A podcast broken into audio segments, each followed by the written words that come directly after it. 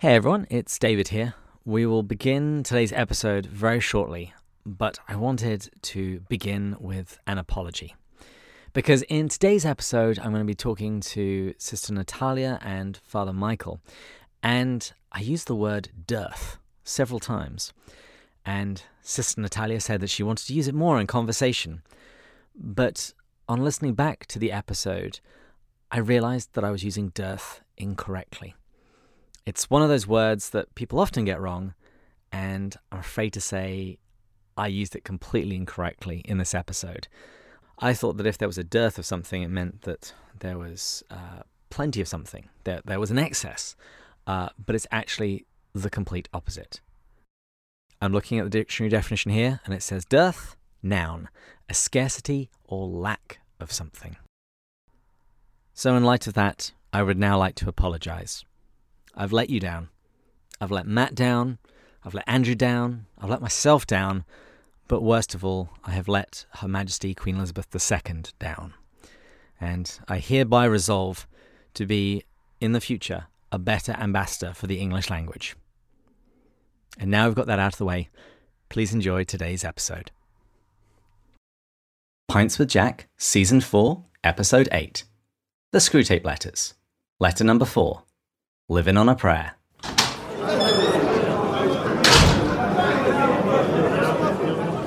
Welcome, everyone.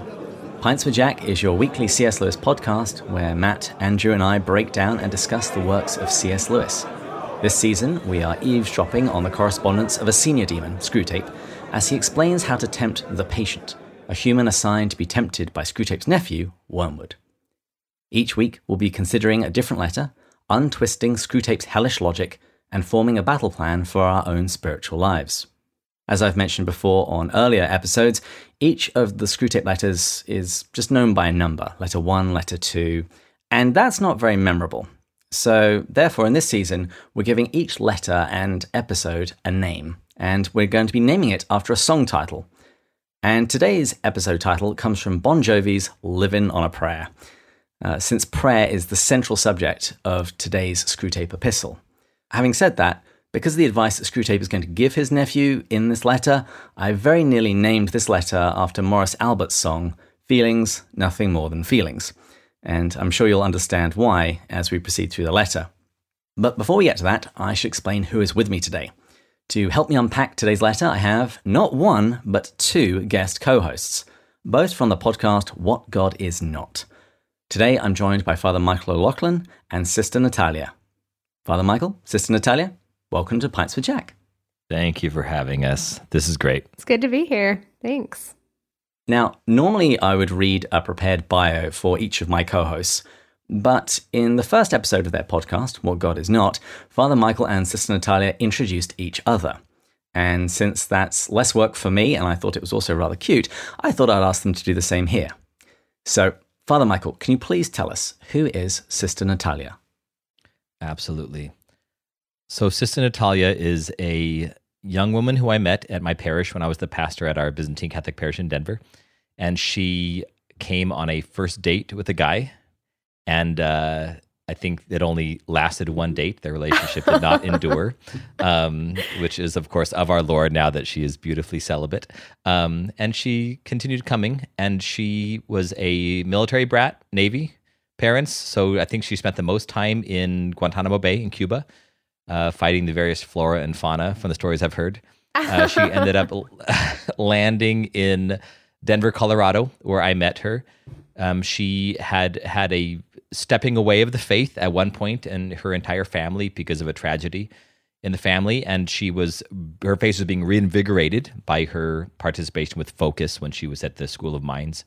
Uh, she is absolutely academically brilliant, a uh, student of physics and engineering. Um, so she has all of the the heady stuff and the heart as well in droves.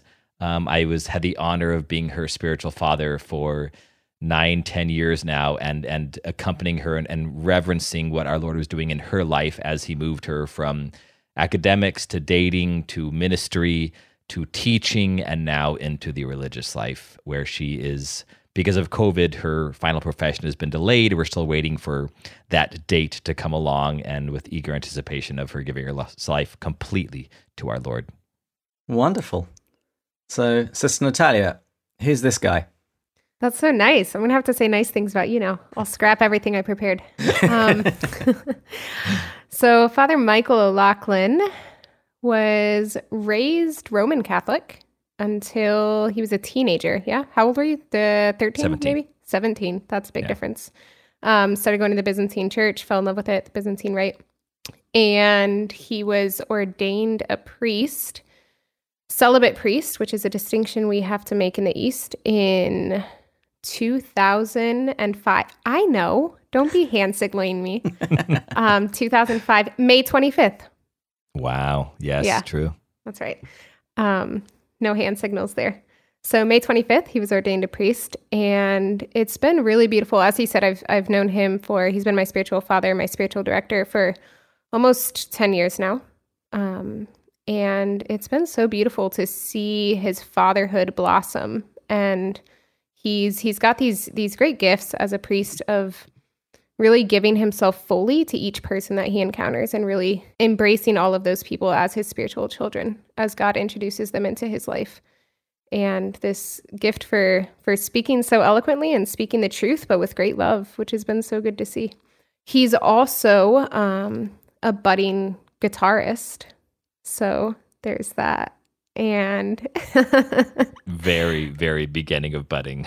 Mm-hmm. you need to start another podcast. What music is not? Exactly. Exactly.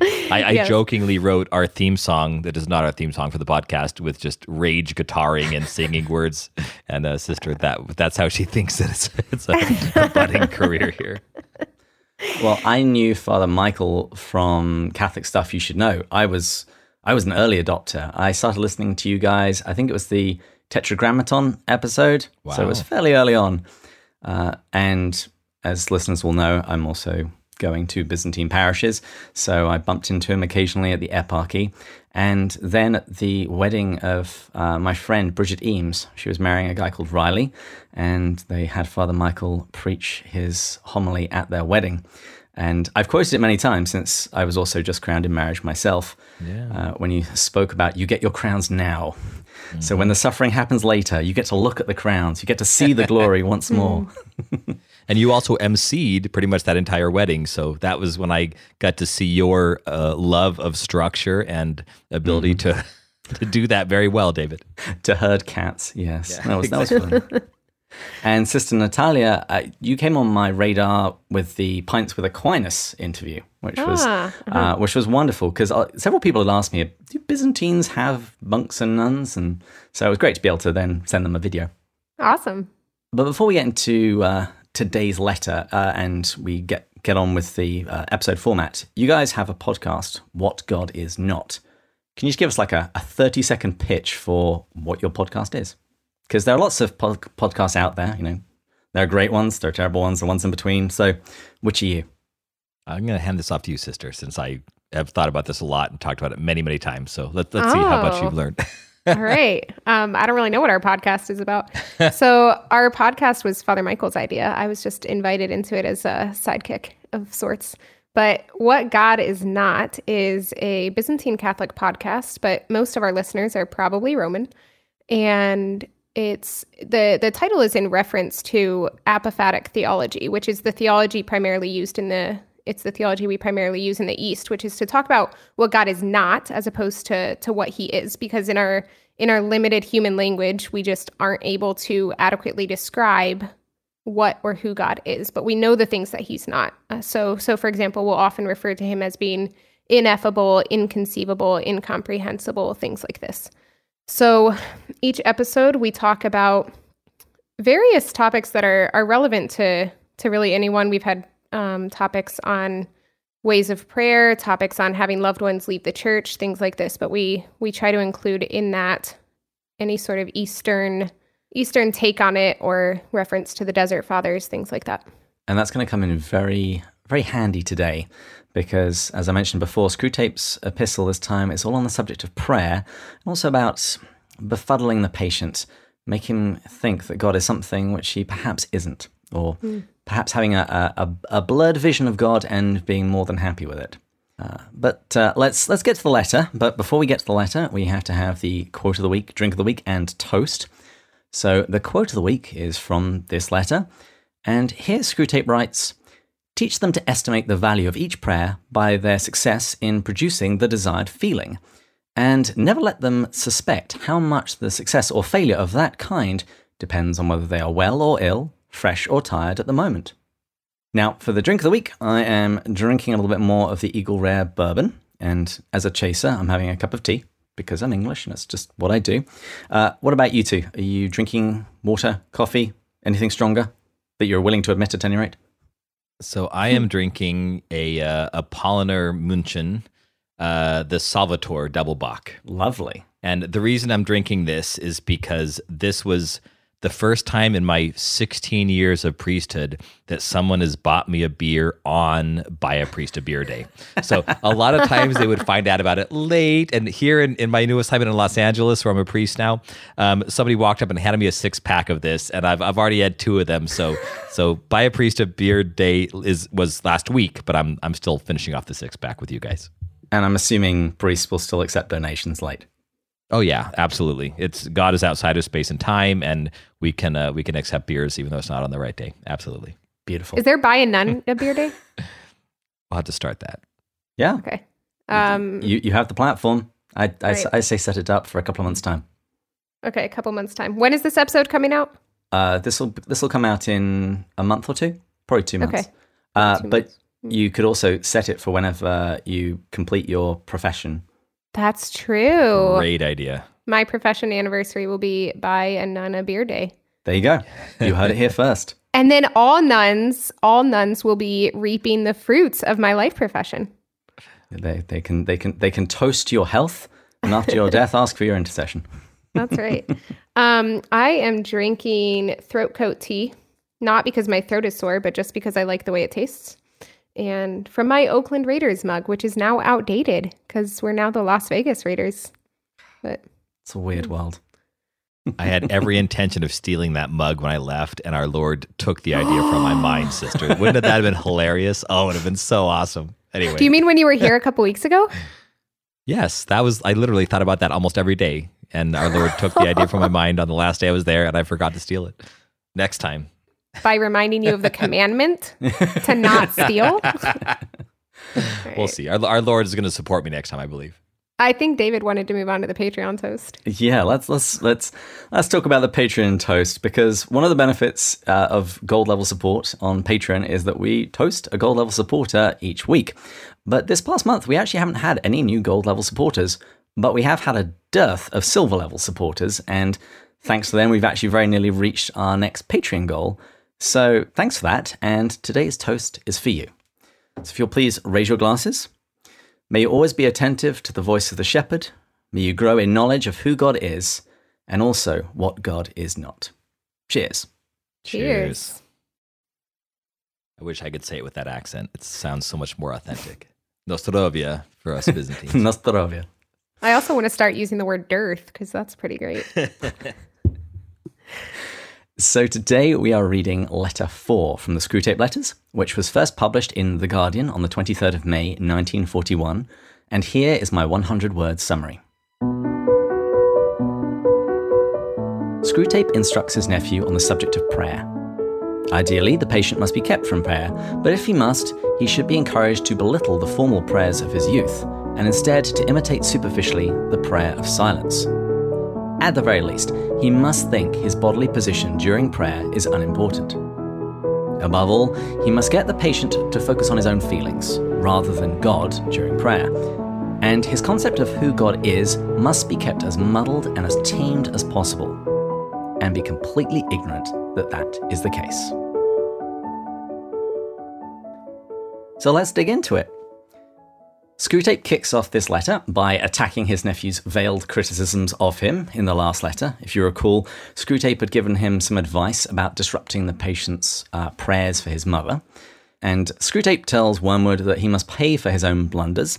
And because of his nephew's amateurish suggestions with regard to prayer, Screwtape is going to devote this entire epistle to the subject of prayer. And he begins with some good advice if you're a devil. He says the best thing, where it is possible, is to keep the patient from the serious intention of praying altogether. But he then goes on and says that since the patient has only relatively recently reconverted to Christianity, Screwtape tells him that he should remind him of his, his, his childhood prayers. He calls them the parrot like nature of his prayers in childhood.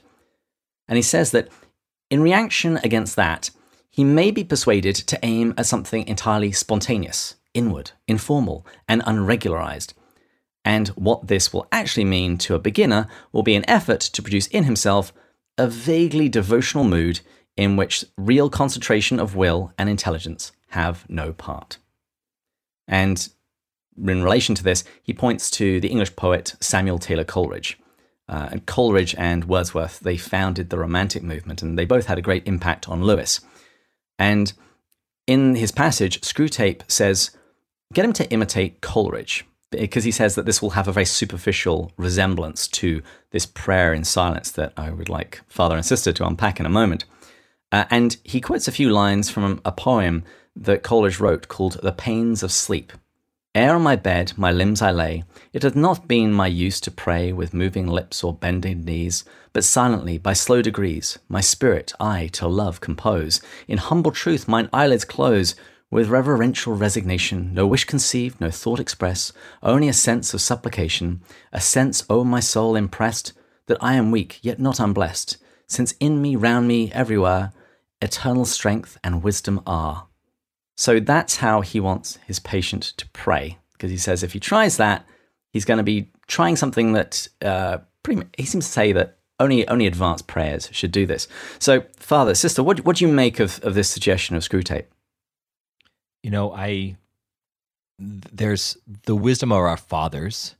Um, there's in moments of great, great anxiety and in moments of great distraught. I think uh, we all understand that the purest prayer comes about.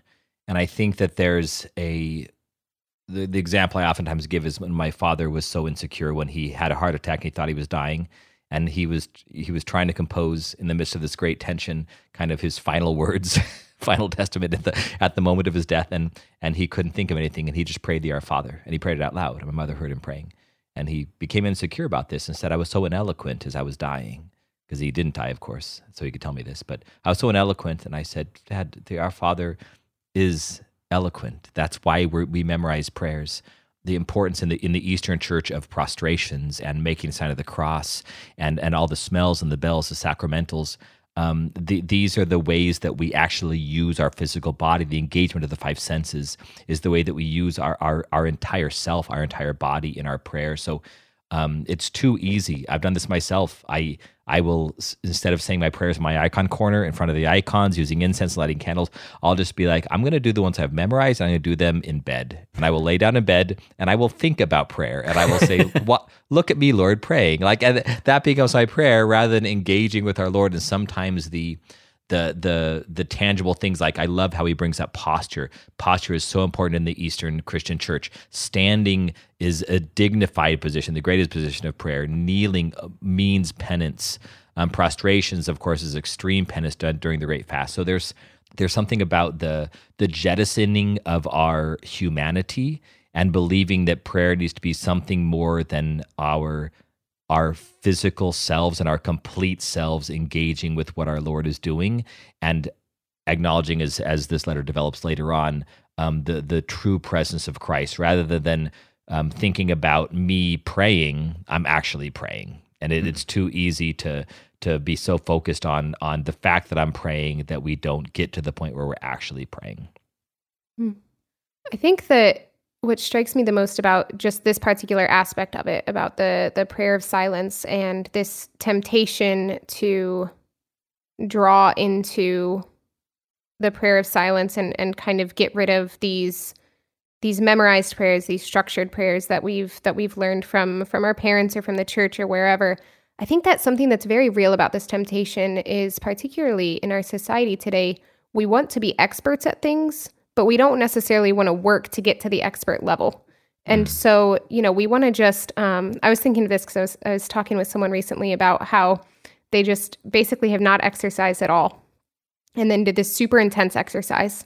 and then the next day they were demolished and and it wasn't the good kind of sore. It was just it was just like they were completely debilitated. It's the take me now Jesus kind of soul. Yeah, exactly. And and I think that this is something that we do even in prayer is is we don't want to use the the steps or the building blocks that are given to us in the wisdom of the church and and not just steps and building blocks in the sense of they're always they're always being changed but they're they're the foundation. I mean these are the prayers that that monks and and nuns are praying to the end of their lives. You know we're still praying the psalms in the chapel. We're still praying the our father multiple times a day things like that. And but but people i think can be they're like now that i'm starting to pray I just I just want to be with the experts. They start reading the mystics and they they want to be at that level, but but you can't you can't pray this prayer of the mystics if you haven't first been humbled and and if you haven't first experienced what it is to to be taught in prayer um, because it's it's very much a, a self-reliant kind of trying to attain to prayer on your own which in and of itself is pride and i think that's a, a great temptation in our society because it's what we do with with many things, not just with prayer. I just wanted to go back a moment though. What is Lewis talking about when he's talking about this prayer of silence? Is he just meaning being silent before God, or is it is it something more than that?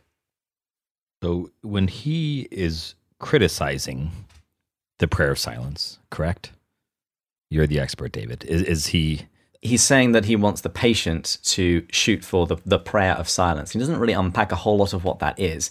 He just gives this example of Coleridge, where it seems to be, I just turned my soul towards God, and that was my prayer. I, I, I think that reflects a a temptation, and as I mentioned earlier, even a laziness to to just have prayer be something happening in my head, and, mm-hmm. and that's the only place it happens. So there, there's no outward manifestation of the prayer, um, but rather a if the prayer is only in my head, then then I am much more prone to what he criticizes later in the way of feelings. Mm. It's just it, how is this making me feel? Is it is it putting me in a in a peaceful place that is very surface? And and if I'm not you know walking the walk, we get criticized all the time as Catholics because we have things like days of fasting, we have you know days of obligation, we have things that that you actually have to walk the walk um, you actually have to put your your prayer into action. You know, the the, the meritorious uh, grace is given through the love of the poor and of, of the reading of the scriptures and the graces that come, the forgiveness of sins, etc. So I think the it's it's too easy to take and manipulate our idea of prayer to something that's just convenient for us and easy and not makes me feel good and that's that's where it stops. It's it doesn't take sacrifice and it has no effect on the world outside of me. It's just it's living in my head. Therefore i define in my head if it's worthy or not worthy if it's efficacious or not. And that's just not the way that christ works in his church. And evaluating it based on the feelings that it generates yeah. Uh, in in preparation for this chapter, I flicked back through Letters to Malcolm, uh, which is, the full title is Letters to Malcolm, chiefly on prayer. So he spends a lot of time talking about prayer. And uh, in letter two, he says mental acts can become merely imaginative or emotional acts, and a fabricated emotion is a miserable affair. Mm. I'm just trying to work myself up into a particular interior state. Yes. Mm. I, I think there's, I think that you touched on half of it, Father Michael, there in the laziness, but I, I do like that Screwtape points out that he he says that this is good for because both clever and lazy patients can be taken in by it for quite a long time. So I think you covered the laziness aspect well, but I think that there's also the cleverness of, and I think that's maybe what you're touching on with the the getting stuck in our head. Um, so we can be sitting in this you know, I, I oftentimes will tell someone, oh, you know, I prayed about this, but then I, I thought back on it and I'm like, I didn't really pray about this. I thought about this. and, and I think that there can be a difference there. We can be sitting and, and just be, be fooled into thinking that just because we're in an external silence, then that means that we are in the silence that is the presence of God that Screwtape is referring to. And he's talking about those who are advanced in the enemy's service, i.e., in, in the service of God. Yeah, real prayer warriors. And the more I think about it, the more this section seems to be pointing at a kind of Gnosticism that divorces the the the, the body and soul, you know, spirit good, body bad. Yes. Because Father, you mentioned that later Screwtape says uh, you got to persuade the patient to think that his bodily position makes no difference to his prayers. He Mm-hmm. says they constantly forget, uh, and this is you must always remember, Wormwood, that they are animals, and whatever their bodies do affects their souls. Yeah.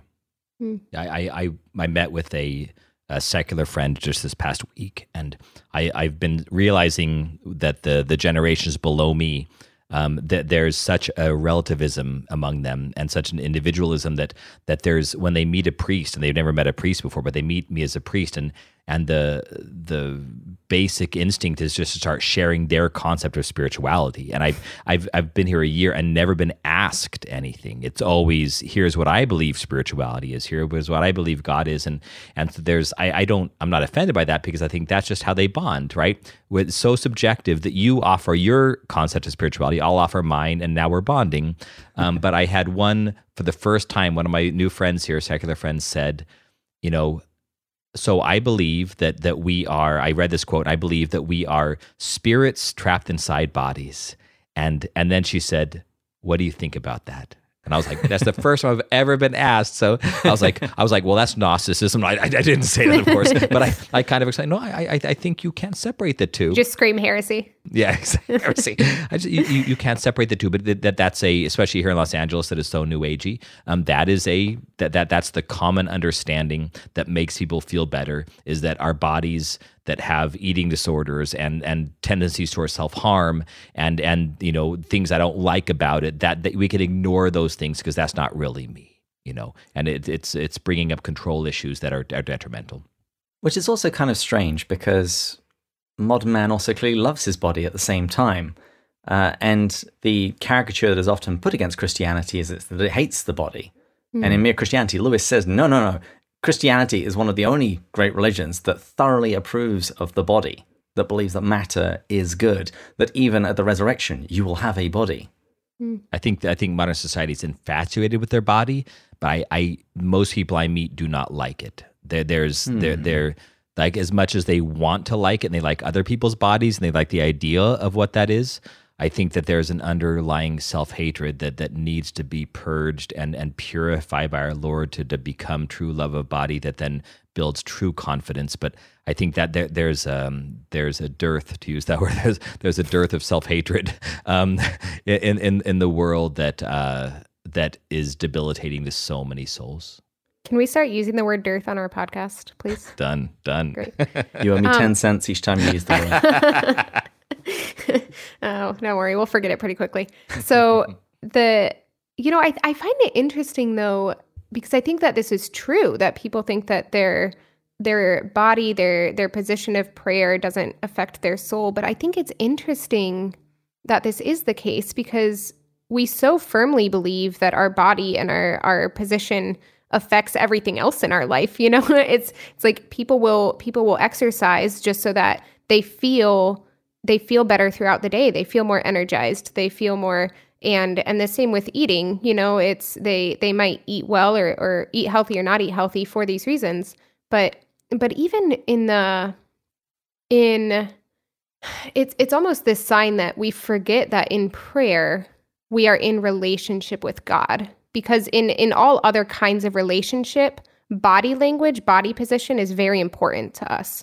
And and you see this in you know when i was when i was a, a teacher you know there would absolutely even subconsciously there would be differences in if i'm standing up in front of the entire class and and talking to them or if i see that a, a student is ha- having a hard time and i'll intentionally kind of kneel down to be at their level to help them with their work you know? And and i think that we do this in our body language and in all of our interactions without even realizing it. And so to not think that's the case in our prayer is in some sense to not acknowledge that our prayer is relationship, is encounter with another. I was reading Letters to Malcolm for the first time about the time I started digging deep into the Byzantine church. And for those of you that haven't been, you do a lot of stuff with your body. As Father mentioned, there's prostrations, lots of signs of the crosses. You're smelling incense, you're hearing bells, you're singing, you're doing all this stuff, We're kissing everything in sight. kissing everything in sight. I, I was going to say, be careful when you're near an Eastern Catholic. um, and actually, even in that book, Lewis, he talks about the Greek Mass, and he's referring to the same liturgy that Ah. we celebrate. And he says, I think that would probably be my preferred way. which is quite amazing. But I, the other quotation I came across as I was going through Letters to Malcolm, he says, The body ought to pray as well as the soul. Body and soul are both better for it. It's the idea that we're this integrated body soul composite. And so, yeah, it, it, it, it would be crazy to isolate one uh, just to the exclusion of the other. This is why it's so important to feast on feast days and to fast on fast days, so that our body and our soul, if the if the soul's yearning for the resurrection, our body's yearning for food. If our soul is fulfilled by the resurrection, our body's fulfilled with food, and it just and and not only food, but just other comforts that that we, we can then engage fasts and feasts with complete authenticity and and and and bodily wholeness. And if you ever visit a Byzantine church, know that they will be doing one or the other. It's there's, there's never any halfway. They're either feasting or they're fasting. Just look at how miserable they look, and that will tell you. we we had a we had a Roman priest here a couple weeks ago, and he said, um, Roman Catholic priest, good friend of ours, and he said, "Which uh, are you guys in one of your Lents right now?" And I said, "We we only have one Lent," and he was like, "Yeah, but isn't it a lot longer?" And I said, "No, it starts two days before yours." And then he said, "But don't you have like a like a pre Lent?" And then I said, "Oh, well." Oh, well, yeah, yeah, we have pre-Lent. Okay, well, let- let's let's move on and talk about the egotistical prayer because that's what Screwtape wants. He says that whenever we put our focus on God, the demons lose, and he therefore says that Wormwood must get his patient to focus on himself. Hmm. He says get him to turn his gaze from God to himself, and I, I often wonder sometimes after I finish praying, how many times did I say I during during that extemporaneous time of prayer? You know, it wasn't particularly humble of me. I was mainly sort of just giving God an update. It's like a, a status report. But this is where we're coming into the section from which I drew the quote of the week. Screwtape wants the patient to focus on himself and particularly the feelings that he's going to be generating within himself. And he says, keep them watching their own minds and trying to produce feelings and thereby the action of their own wills. When they meant to ask him, God, for charity, let them instead start trying to manufacture charitable feelings for themselves and not notice that this is what they are doing. Screwtape says multiple times, you don't want the guy to realize what he's doing. And he says, when they meant to pray for courage, let them really be trying to feel brave. When they say they are praying for forgiveness, let them try to feel forgiven. And teach them to estimate the value of each prayer by the success in producing the desired feeling, and never let them suspect how much success or failure of that kind depends on whether they are well or ill, fresh or tired at the moment. And hopefully, it's now clear why the alternative title to this letter is Feelings, Feelings, Nothing More Than Feelings. This is so prevalent in our society and it's so prevalent in our humanity because I, I, I, I'll bet you, and I'm grouping myself in here, that there are, that the m- most humans, most Christians, that's 99 to 100% of their prayer is, and, and we, we see this reflected. I mean, I, again, I live in Los Angeles, and so there's so much new agey meditation and things like this that are so promoted and getting so popular. And that, that they've just, that there's an authenticity to that because they've acknowledged, isn't this what prayer is? Isn't this why you pray? Don't, don't you, Father Michael? Don't don't you have your long hour and a half long liturgies and do all your singing and chanting and and all your weird motions and don't you do all that just to feel better? Well, I don't need that liturgy to feel better. I can I can do it by going to you know 15 minutes of meditation or doing you know things in my house or, and then there's this but if, they're calling us out because in a one sense they're they're right. This this is the way that many of us have seen and experienced prayer. And if it doesn't it's it's a very um uh, consumerist mentality. I invest lord this much effort into it and then you reward me by feeling this way um and and the devil's brilliant. That's why cs lewis wrote this. The devil's brilliant in, in convincing us to to focus more on I, I remember one time being on a plane and i was reading the bible sitting on the plane. And as i'm reading the bible sitting on the plane i go I bet I'm the only guy sitting on this plane reading a Bible.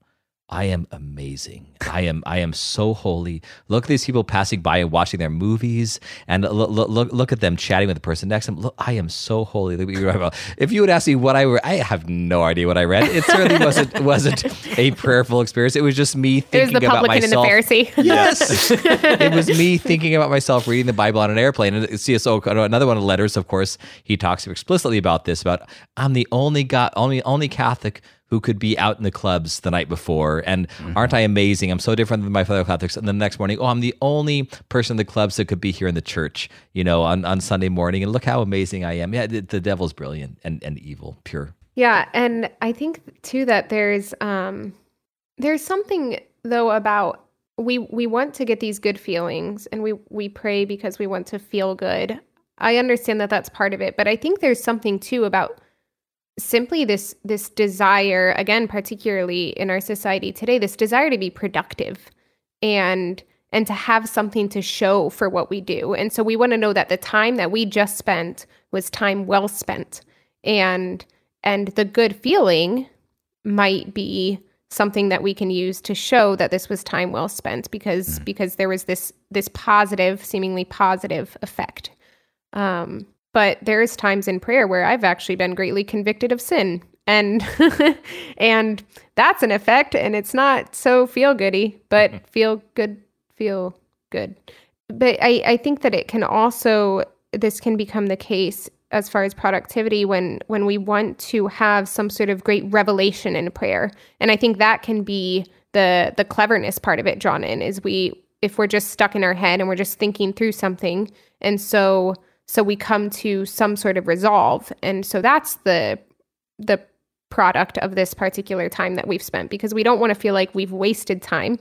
And if we just walk away from prayer not feeling anything we might think that we've just wasted this hour or, or however long it is.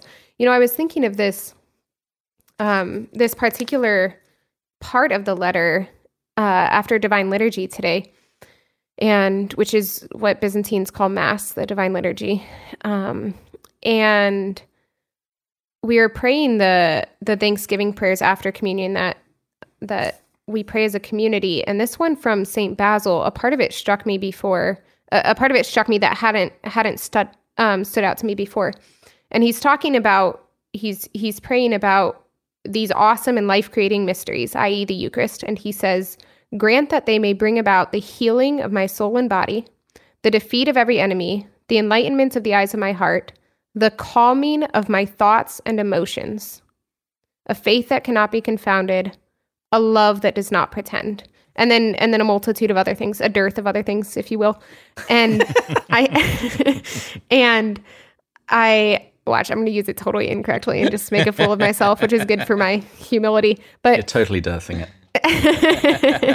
and um, so the the part of a love that does not pretend, I think that that comes into play later, um, actually in Screwtape letters, a little bit in this letter, but but also more so later. But the the calming of my thoughts and emotions. Saint Basil the Great here is praying not for an increase in emotions to feel these things, but to actually calm them so that he can be focused on the Lord. And and I think that's a great counter prayer to what to what Screwtape is suggesting here.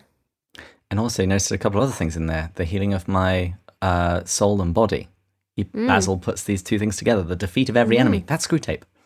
Yeah. And and the on the emotion side of things, it's not to say that they are bad. In one of his letters to Mrs. Frank Jones, Lewis actually comments that Christ could have come as uh, a man of stoic nerves, you know, iron nerves, like some of the representations you see in movies where Jesus. Uh, in in the movies and TV shows, he has always got a slightly far off gaze, doesn't ever seem to be affected by anything.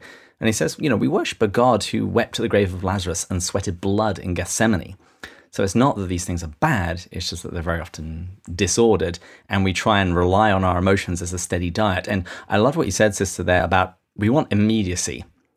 You know, when we want to grow in patience, we want to feel like we've grown in patience. Mm. Not the we don't like the idea of, well, I'm going to be praying about this now every day for months.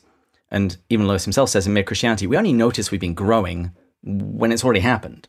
It's when we look back and you go, oh, I'm you know I'm an inch taller than I was before, uh, mm-hmm. uh, or or spiritually, it's like I have really grown in humility. And naturally, at that point, you've immediately lost it all.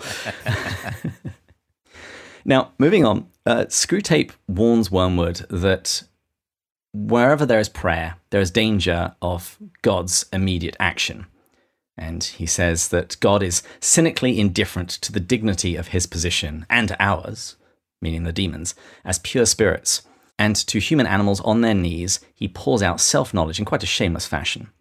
Uh, which is that divine condescension that, that uh, it's been traditionally understood that, the, that, that is seen as so horrific uh, to, to, to the devils. And I mean, it, it is when we, again, think about that we worship a God who became man, became a little fetus in, in, in, inside a, a young girl's body. You know, this, this, is, this is how much God loves us, that he became one of us, as Philippians mm. talks about. But then Screwtape goes on, and this is where we get into the, the conceptions of God. Because he says, if all else fails, the demons, they have a subtler weapon available to them. Uh, he says uh, that they can never directly perceive God in the way that the demons can. And he says that's, you know, something horrible that they don't like. But he says if you look into a patient's mind, he says you'll find something quite different. It's sort of a, a mishmash of images. Uh, I'm going to read the section. It's a little bit longer, but I, I'm really interested as to what you guys think. And it was this section, this is what made me think I need to get those guys on here. Screwtape writes If you examine the object to which he is attending, so that he's, that he's praying towards, you will find that it is a composite object containing many quite ridiculous ingredients. There will be images derived from pictures of the enemy as he appeared during the discreditable episode known as the Incarnation. There will be vaguer, perhaps quite savage and puerile, images associated with the other two persons. Here he's talking about the Trinity, the Father and the Holy Spirit. There will even be some of his own reverence and of bodily sensations accompanying it objectified and attributed to the object revered. I have known cases where what the patient called his God was actually located up and to the left in the corner of his bedroom ceiling, or inside his own head, or in a crucifix on the wall. Now, as Catholics, as Byzantines, people who love icons and statuary and all these kind of external signs, doesn't it kind of sound like Screwtape is saying, yeah, get him to go to a Byzantine church. That should sort him out. Hmm. I think I think what he's trying to say is get them to go to a Byzantine church and then don't look to God through the icon.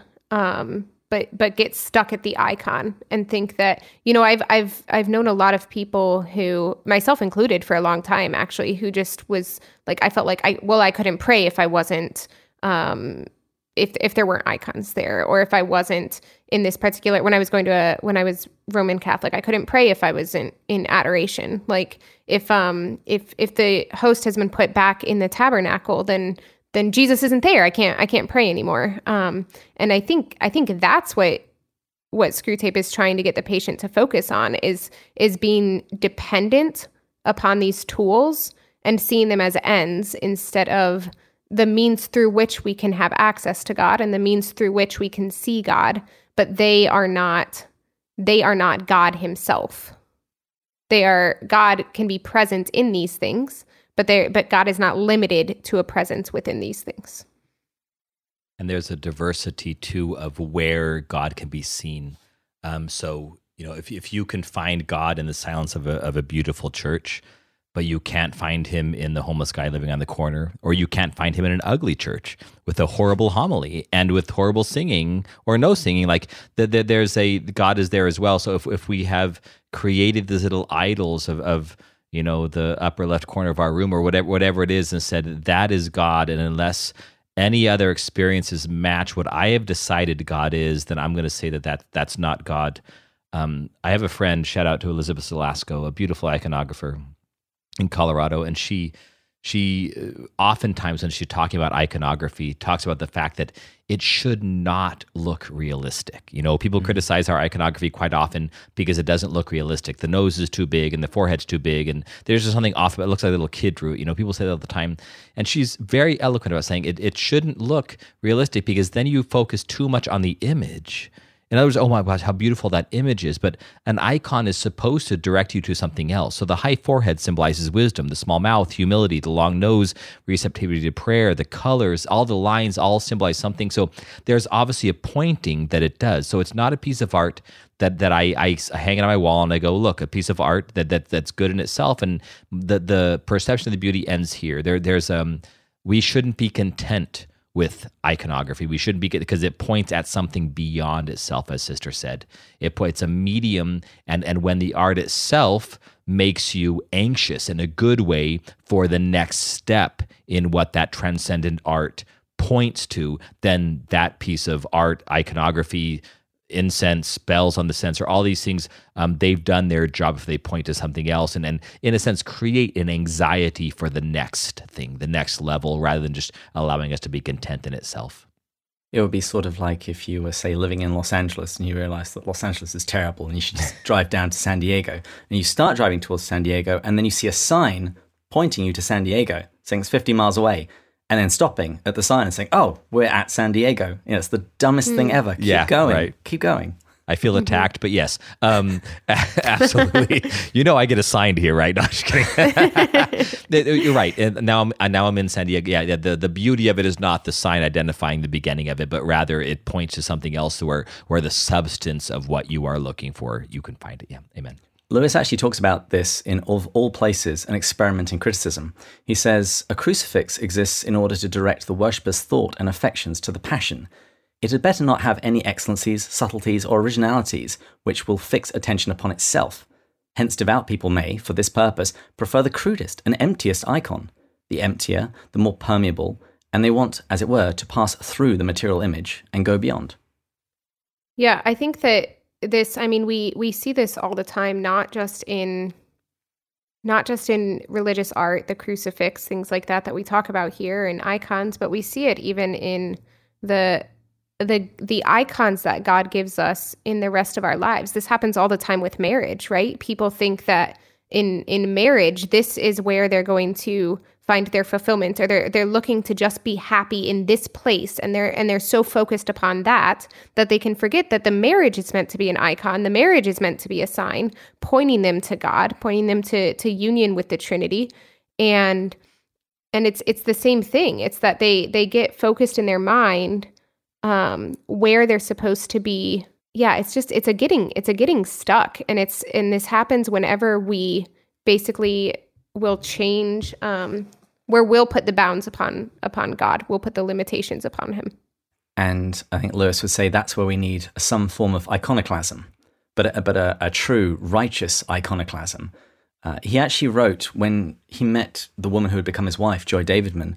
She asked him to sign her copy of The Great Divorce, and he wrote a note in the front before he signed it saying that uh, we must constantly uh, smash and redefine, uh, renew our understandings of ourselves our neighbor, and God. Mm.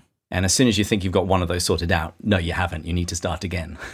yeah, that's beautiful because the the something like that. I mean, I, when you first started that quote, I thought, well, is he referring to the book itself? You know, the, with his signature in it. So the, the the book itself and his signature should be smashed because it should make her a better person and obviously ultimately someone he fell in love with. But but be, the, the, that's the point of the book. The book isn't to be put on a scene on a bookshelf, and the signature isn't to be seen as something an end in itself. Oh, you met C.S. Lewis, but the, the, the, these these books make us better, holier people, and that's the true victory of his writing, not the, physical book itself, which we can become so obsessed with. I've had a really beautiful point on this about how we have to we have to walk this thin line between iconoclasm and idolatry and because it's it's when we when we have the icon um, we we can either look at it as an icon and that's when we're on that thin line or we can worship it in and of itself instead of worshiping god having the idolatry there or because of that throw it out on the other side. And and there has to yeah there has to be that that balance that learning to see the gift that god has given us instead of grasping at it and trying to make it what we want it to be. And that's why Screwtape says that the patient is never allowed to make those kinds of distinctions.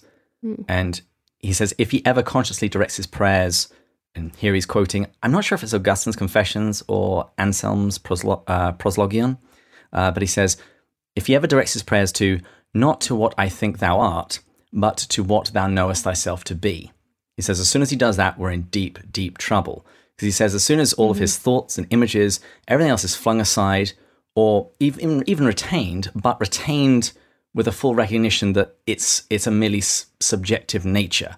Uh, as soon as he starts trusting himself in the thing that this is pointing towards, the real, the external, the invisible presence, he says, then, then all bets are off. Then we're in real trouble.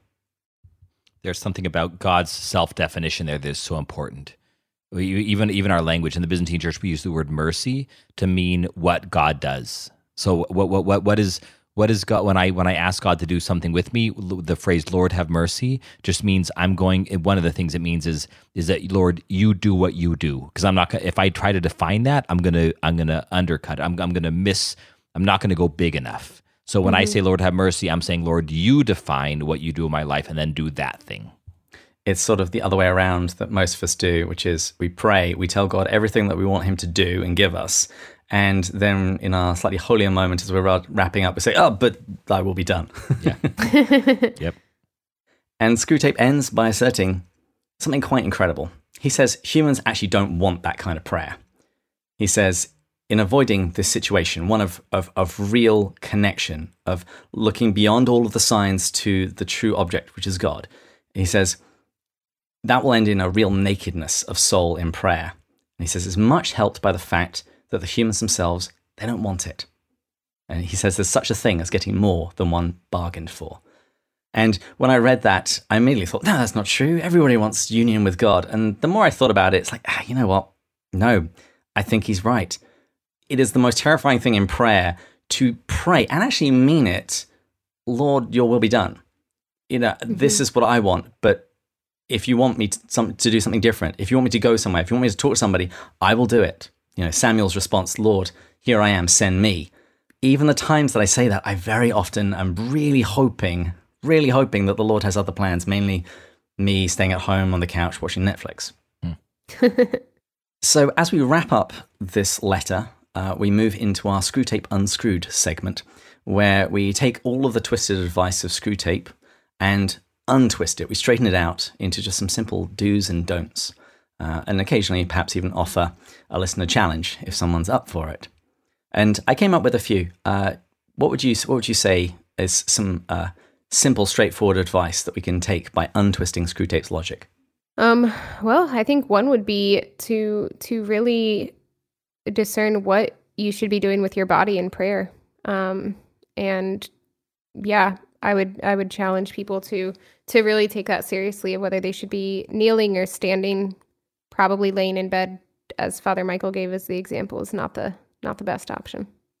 And I would suggest if anybody, if you don't normally kneel when you pray, do it this week. Even if it's just as soon as you get out of bed, you pray an Our Father or a daily offering, or even just say, Lord, be with me this day. Get on your knees just for 10 seconds. There is definitely, it's, it's, it's obviously very difficult to describe the difference, but there is, I always feel a difference within myself when I do that. And, and particularly when I'm not used to it. I can, with everyone else, I can still go through the motions uh, as, as, as good as the best Pharisee. But when I haven't been kneeling and I do kneel and actually think about what I'm, what I'm doing, it, it, it, it does catch me short. Uh, the other one I had was don't disdain formal prayers because that's one of the things that Screwtape wants him to, uh, to dismiss out of hand. You know, those formal prayers that he learnt as a child. It's like these are formal prayers because they're prayers that people have prayed that are beautiful and that have moved people. And so the church went, we're going to take that, we're going to teach it to other people so they can also have a pattern of prayer. And I would I would actually encourage people to do that exact thing, David. I was going to say before you did is that pray try praying literally the way you did when you were five. Mm. So uh, my family, my mom would say, "Dear God," and then we'd all say, "Dear God," and then we would we would pray for our intentions. Then we'd say, "Our Father, Hail Mary, Glory be." Uh, angel, archangel prayer, and you know these things like like don't don't don't disparage, don't mock, don't um, don't dismiss the beauty of the prayer when you were five and, and, and when your parents had to teach you how to pray when you were young and do that even when you're older and, and, and see the beauty in those in those ritualistic prayers when you're trying to memorize things when you're four. I would add to that um, in tying it to something else that as you're praying these prayers, listen to the words and see if there's something there that strikes you that is a different image of God than the image that you've built into your mind. Um, if there's something that you can learn there about Him that is not the the picture that you've painted. At the moment, my wife and I are reading through the Bible in a year, and we're going through one of the wisdom books, which was Ecclesiastes. We're going through Ecclesiastes, and it's speaking about salvation history and about the saving acts of wisdom. And it's all spoken with the feminine pronoun. And that is also something that I am not quite so used to hearing so often. Hmm. and with regards to shaking up your prayer life, uh, one thing that I was taught back in my Protestant years was ACTS, A C T S, as a model for prayer, that we spend time ador- adoring God, adoration, so praising God for who He is, uh, contrition, where we say we're sorry for the sins that we've, that we've committed, T is thanksgiving, so thanking God for the things that He's given us, and then last, supplication. Um, so if you if you find yourself if you if you find prayer is simply a monologue of you uh, giving God a list of everything that you want, maybe try that acts. So adoration, con- uh, contrition, confession, um, thanksgiving, and supplication. And I'd say the other major thing from this letter is don't value your prayers based on the feelings generated, and don't try and put God in a box. So I think that's it. Father, sister, thank you for co hosting with me today. Uh, can you tell listeners where they can find out more about you and listen to What God Is Not? Sure. Uh, we uh, you're on Buzzsprout, which is our, our hosting. So if you go to Buzzsprout or just Google Buzzsprout, What God Is Not, you'll find our quote website. We might have a real website eventually, but we are also on Apple Podcasts. We're on Spotify. We're we're pretty much anywhere you find podcasts nowadays uh, through Buzzsprout. Uh, you can contact us, what God is not podcast at gmail.com. And then we are on uh, Facebook uh, under a page called What God Is Not Podcast, and then my name, Father Michael O'Loughlin. And we are also on Instagram um, under What God Is Not. And then we will soon be on Twitter, but my my personal uh, handle at this point is Padre Michael O, and I'm using that as my Twitter um, for pod, for uh, podcasting as well. Oh, I didn't even know that we have stuff on Twitter. We we don't yet. Um, this is me me sharing it with the world and you, sister, at the same time. and you know you've got now about two months to go get to. There you know go, you've got exactly. about two months to actually make that not a lie. That's true.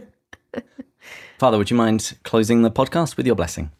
Absolutely. May the Lord bless you and keep you, cause his face to shine upon you, have mercy on you. May our Lord grant all of you who are dedicated enough to your search for truth and your love of beauty that you are listening to this podcast about C.S. Lewis and your dedication to fighting the works of the devil, to being protected by our Lord in the Holy Theotokos, in his attacks, that your guardian angel may always be empowered to protect you in any way, that you may be dedicated to true and authentic prayer, that you may be humble enough to acknowledge the ways when your prayer has not been helpful in the way the Lord has guided, and also confident enough to understand the hope and the peace that Christ brings through this prayer. May our Lord bless you and your families, those you love, that you may be true instruments of his work in the world, that you may do everything for the upbuilding of the kingdom of God and for the upbuilding of the church and the salvation of your souls. May our Lord bless you in the name of the Father, and the Son, and the Holy Spirit. Amen. Amen. Amen. And join us next time when we'll be going further up and further in. Cheers. Cheers. Cheers.